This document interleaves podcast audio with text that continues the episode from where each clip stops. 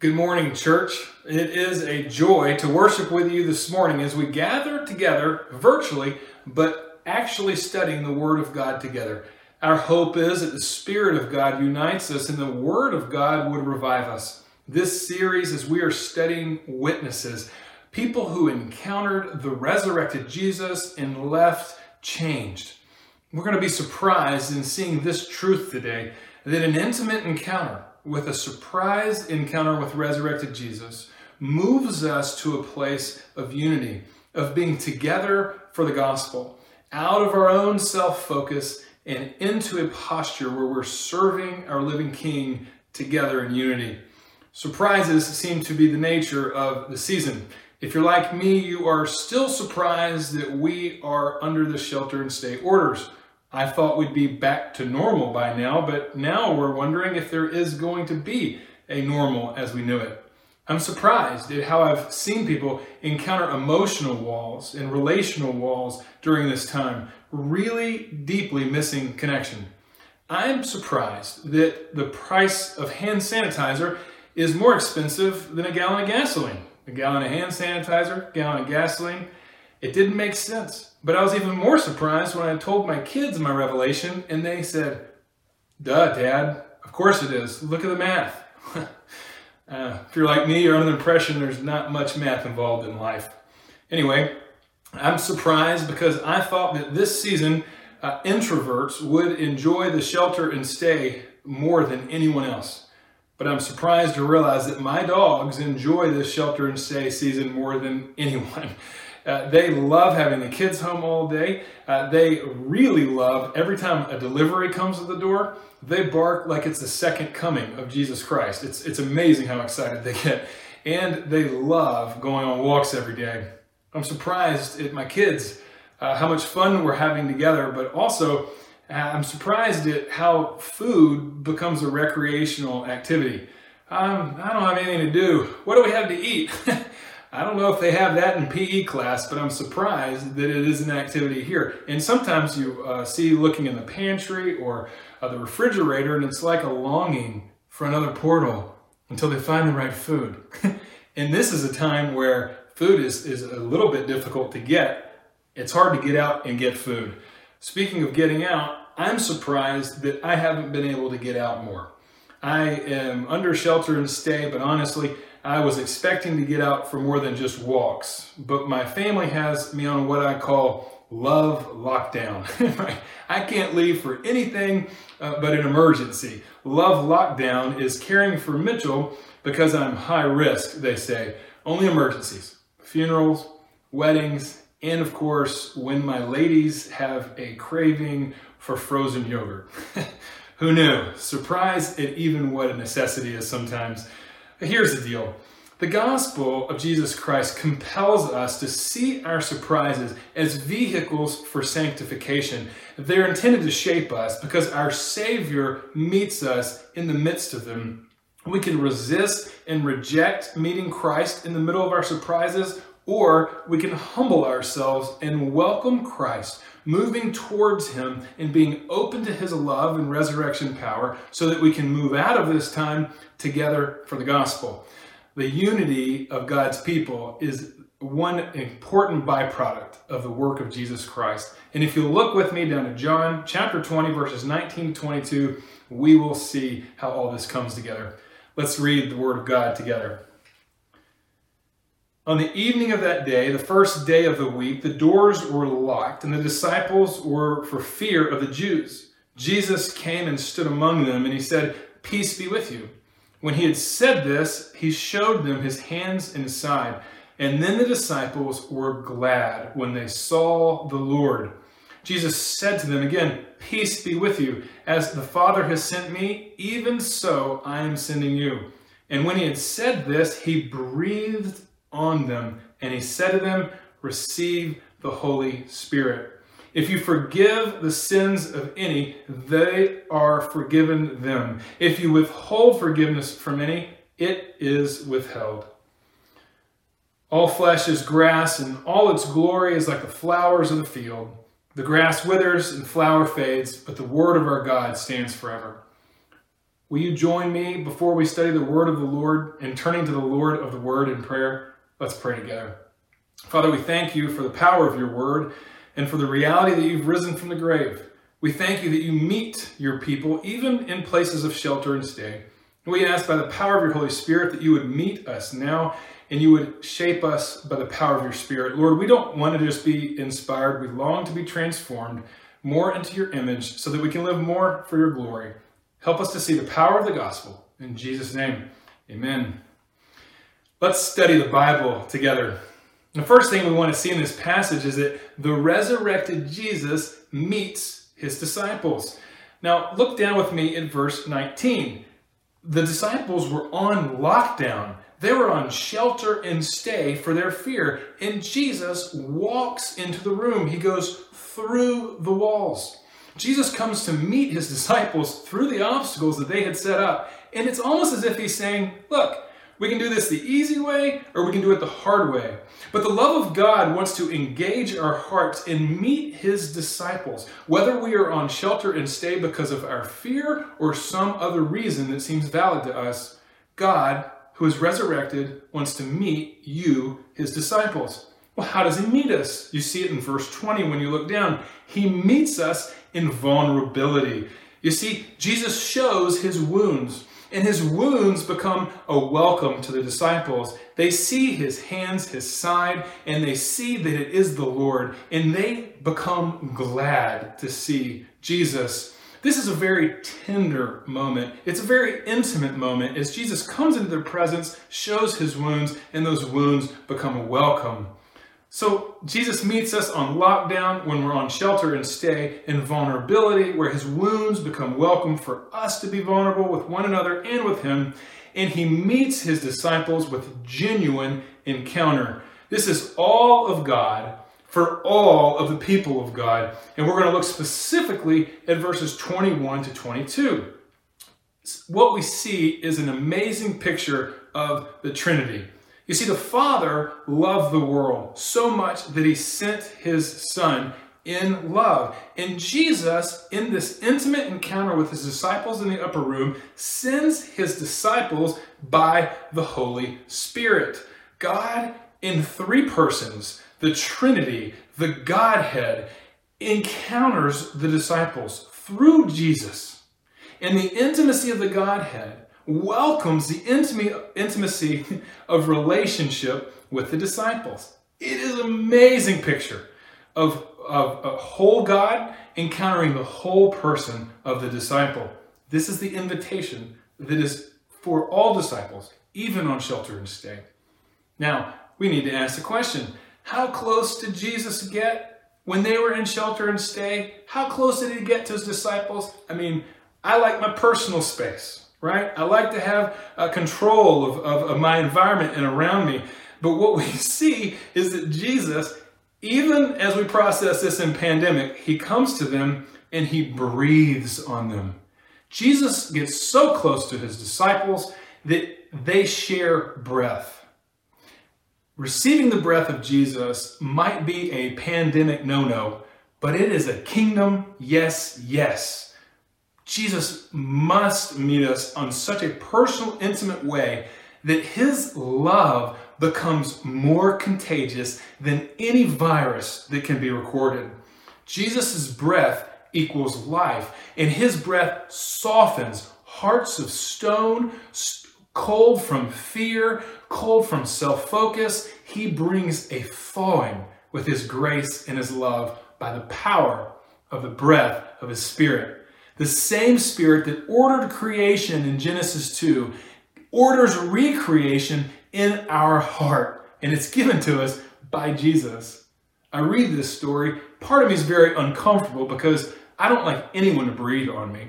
But also, I'm reminded of great literature, specifically the Lion and the Witch of the Wardrobe. I'm not sure if you have a reading list this season, but if you do not, I want to encourage you uh, to get some books. Take this time uh, to grow intellectually, learn more about who God is, the world that He's created you to live in, and the purpose that He has for you. Uh, one of my favorite uh, series of books is the the Chronicles of Narnia. And in book two, in The Lion and the Witch and the Wardrobe, uh, we see the Christ figure, Aslan, uh, illustrating this very story. Uh, it's interesting because the White Witch had turned every creature in Narnia into stone. Uh, she had cast a spell and turned everyone into stone, and Aslan broke the spell. He died on the stone table and resurrected, and in the same fashion that Jesus meets his disciples, Aslan is described in bringing life back to Narnia. Listen to these description. Uh, from the perspective of Lucy, one of the children, she says, What an extraordinary thing. All these stone animals, the stone people, it's like a museum. Hush, said Susan. Aslan is doing something. And Aslan was indeed. He had bound up the animals who were stone and he began to breathe on them. Then, without waiting, in a moment, he whisked around and he breathed on the stone dwarf and he breathed on the other creatures. Oh, Susan, look, look at what the breath of the lion does. Now, says C.S. Lewis, I expect you've seen someone put a lighted match to a bit of newspaper which is propped up in the grate until a fire is lit. For a second, nothing seems to happen. And then you notice a streak or a flame creeping along the edge of the newspaper. It was like that now. For a second, after Aslan had breathed upon the stone creatures, everything looked the same. But then a tiny streak of gold began to run along the white marble back, and then it spread, and then color seemed to lick all over as a flame begins to lick as it grows. He goes on to describe a scene where everything comes to life. A, a, museum that had creatures and, and people all in stone were, were caught in the sight of, of Susie, Susan and, the, and her sister watching life be birthed, all from the breath of Aslan. This is where the paragraph ends. The sight she saw was so wonderful. Everywhere, statues were coming to life. The courtyard no longer looked like a museum, it began to look like a zoo. Creatures running everywhere with Aslan and dancing. I love that picture of the breath of the king, Aslan, breathing on stone and bringing life, turning a museum into a place with noises and sights and sounds and celebration and dancing. That's exactly what the breath of Jesus does for his people.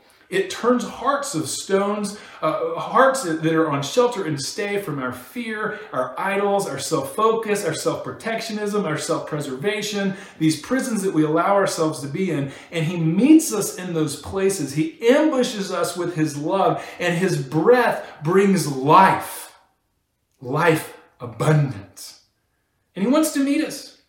The question is, are we going to welcome him? Are we going to look at him? Are we going to get close enough to allow his breath to fall on us?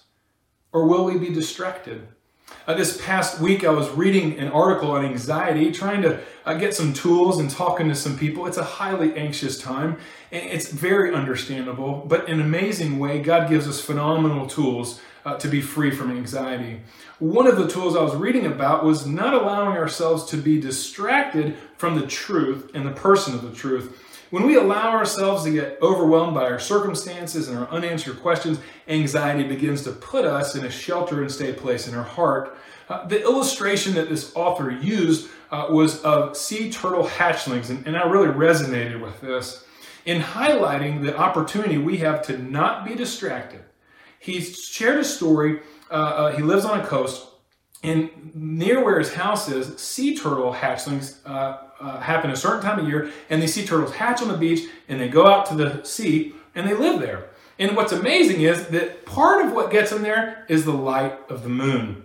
They follow the light and go into the sea. Now, in his area there was a lot of development and there was apartments and stores and they had major lights that were in parking areas on our rooftops and what uh, people were finding was that these sea turtle hatchlings were actually hatching coming on the beach and they were looking at the wrong light they were distracted and they began to go to the wrong light, and it actually led them to death. They never made it. And so, what people had to do was they had to eliminate the false lights, the lights that led to death, and they had to illuminate the true light of the moon so that the sea hatchlings would know which direction to go and they could live. You see, we must be a people during shelter and stay when Jesus Christ enters into our rooms, our spaces, going through walls and longing to come into our heart, we have to eliminate distractions. These false lights that seem to lead to life, but they actually don't. They actually increase anxiety or even, in some cases, death. Uh, Jesus is the light of the world, and he comes to us and he wants us to get to know him intimately, to allow him to breathe on us to turn our hearts of stone into hearts of flesh, and our lives and our church from a museum into a place of celebration and dancing with the King. Now, what does it look like when we go from this place of resurrection encounter uh, into life and intimacy with Jesus? Well, his words are clear. Jesus says, As the Father has sent me, so I send you. In the same way that Jesus loved the world, the church, his disciples, are called to love the world as well. And in fact, there's no way that we can do that in unity of his design or with any specific power in that purpose unless we intimately engage the person of Jesus Christ, a living God who resurrected from the dead. What does it look like to be moved that deeply? I'm going to tell you this. We're going to look at a paradigm moving from ego to engagement. And I first want to thank the men in my life through Tribe who have sharpened me. I've got men through Tribe that mean a lot to me, our, our men's ministry. And we've talked about the life of Peter. And through my relationship with these men, they have helped me uh, move my eyes off of false lights and to set my heart in the light and the glow of the living God, Jesus Christ so that I could experience his breath more and remove those hurdles that promoted my ego and hindered engagement for mission. So I can't do it without the brotherhood. I'm grateful for our body, and I just I say that because oh, we miss being together, don't we? God has a time. Let's look at it, continue to look at his word. I want to look specifically at two men, Peter and John. Now, you're going to hear more about Peter and more about John as this series continues. But in this moment, I want you to look down at verse uh, 3 and 4 of chapter 20. It's unbelievable because we get a glimpse of Peter and John uh, before they meet resurrected Jesus. If there's a word to describe them, it would be ego. Look at these. Uh, verse 3 and 4. Peter went out with the other disciple, that's, that's the disciple of John, and they were going towards the tomb. Both of them were running together, and the other disciple outran Peter and reached the tomb first. now, the beloved disciple, that is John, is recording this narrative. And he is writing about the most significant seismic event that has ever happened in history. That event is the resurrection of Jesus Christ, someone who rose from the grave to never die again, the first fruits of our eternal hope. And what does he throw in there? He throws in that he raced Peter to the tomb, and not only that, he won the race. what does that say uh, in, a, in an indirect way about what we know about humanity? We struggle with ego. We struggle with being first. We struggle with self promotion. We struggle with thinking of ourselves in our work, in our performance, before we see and we celebrate the work and the performance of God who rose from the grave. That's amazing. But what's even more amazing is that Jesus doesn't disregard them for their short sightedness and self focus. He doesn't get rid of them because they're more competitive and collaborative, they're more self focused and Savior worshiping. Jesus goes to them and he meets them. He removes the distraction of the wall and he enters into such personal space with them that he breathes on them. That is grace. And that grace is transforming. It moves God's people from a place of ego to engagement. You see, James, oh, excuse me, John and Peter would leave this upper room and several events would happen after this. We're not going to talk about Peter meeting Jesus on the beach in this sermon. You'll hear about it. We're not going to talk about Pentecost in this sermon. We're going to study that. But what we need to see is that these two men who are self-obsessed, self-promoting, racing to the tomb and highlighting their own work and their own performance right there before the greatest work God has ever done end up being on the same team together, engaging in God's mission. They met resurrected Jesus and he breathed on them and he sent them out in tremendous unity and power. It's a beautiful picture if you'll turn with me to Acts chapter 3 and 4. Now, the unity of God's disciples, the disciples of Jesus, is actually thread all throughout this section. It's way too much to highlight, but if you want to read uh, just really a powerful picture of the unity of God's people, take time this afternoon. It, it really won't take you long to read Acts chapter 1 to Acts chapter 4 and note all the times that the people of God are together that they're one, that there's no division or need among them. It's phenomenal. And the things that unite them are the work of Christ, the person of Christ, the Spirit of Christ, the Word of God, uh, the work of the Father, all through. It's all God's work that defines them. Uh, we see it clearly uh, in this passage, but what I really want you to look at um, in, is uh, chapter 4, verse 13. Uh, you see it on the screen in front of you. Let's read it together. Now, when they saw the boldness, now they are unbelievers that are in this scenario that see uh, Peter and John together.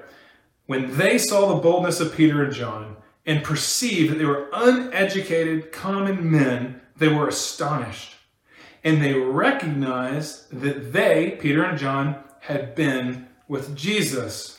Now, if we took time to read this whole thing, you would see that, that John and Peter were united internally. Verse 8, the Holy Spirit unites them. You would see, uh, if we took time to read verses 10 to 12, that John and Peter are united externally. They're united by the providential, sovereign plan of the Father. In verses 10 to 12, we also see that John and Peter were united in identity. The name of the Lord Jesus alone saves, and they are both saved and they are working together in tandem, collaborating in trust, not competing in a turf war, and they are working for the advancement of the mission that Jesus had sent them on by the power of the Spirit.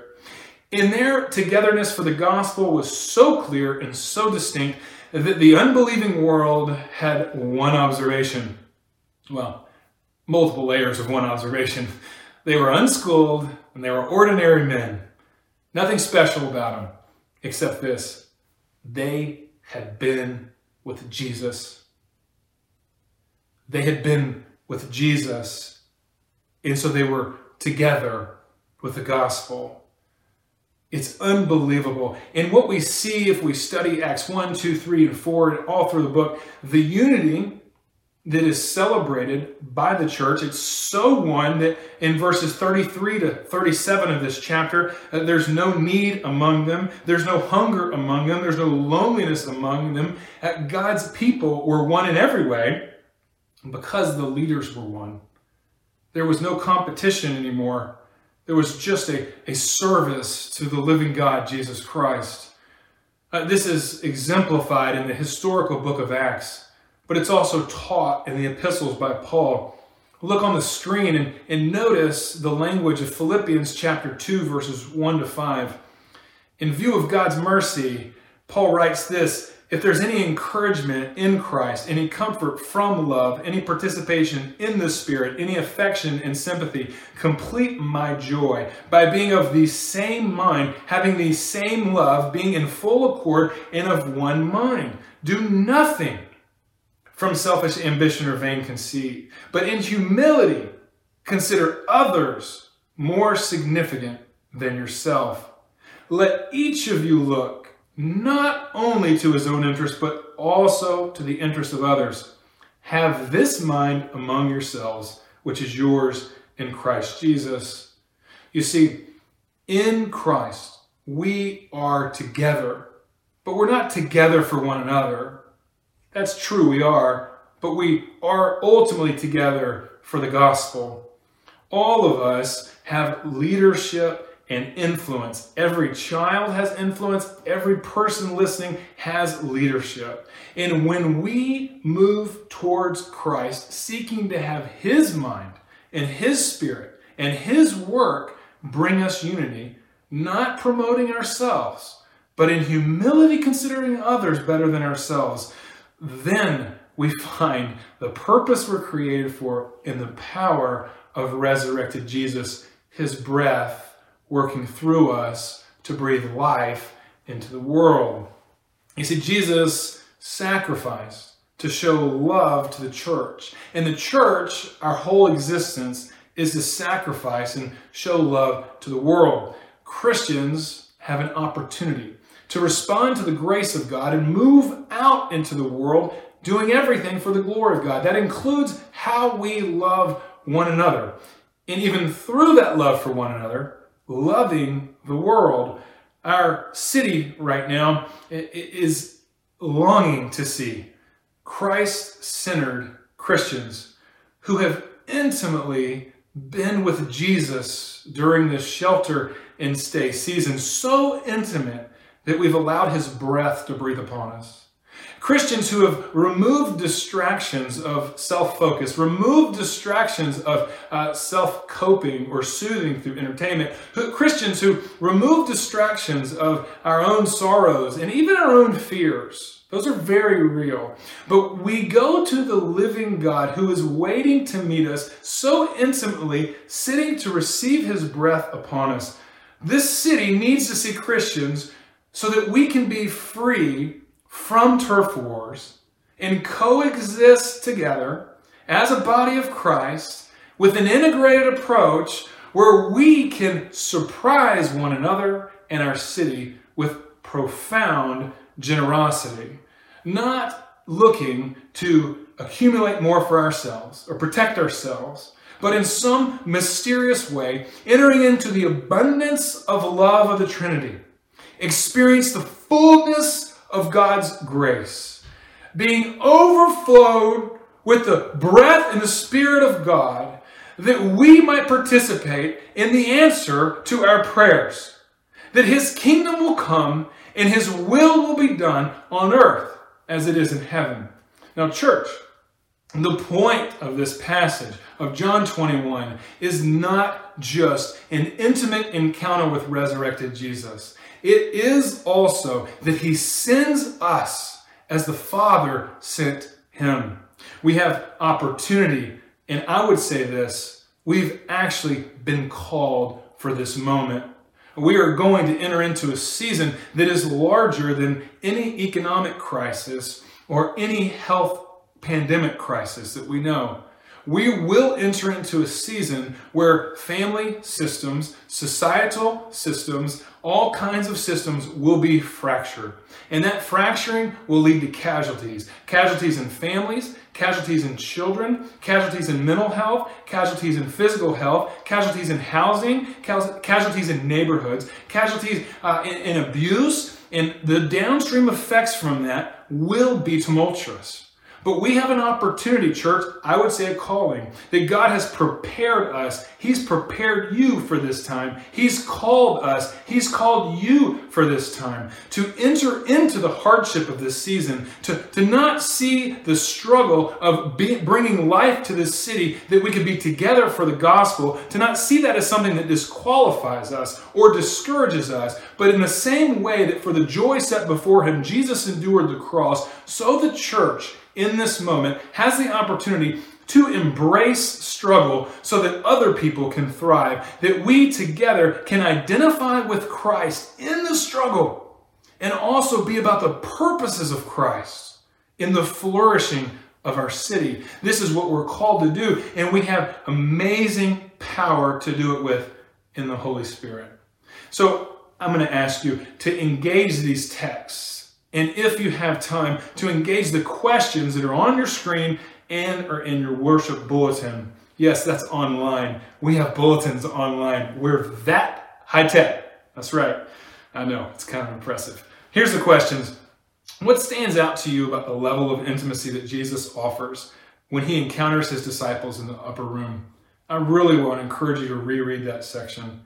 Number two, where do you identify with the ego that you see in John and Peter, specifically from John chapter 20, verses 3 to 5?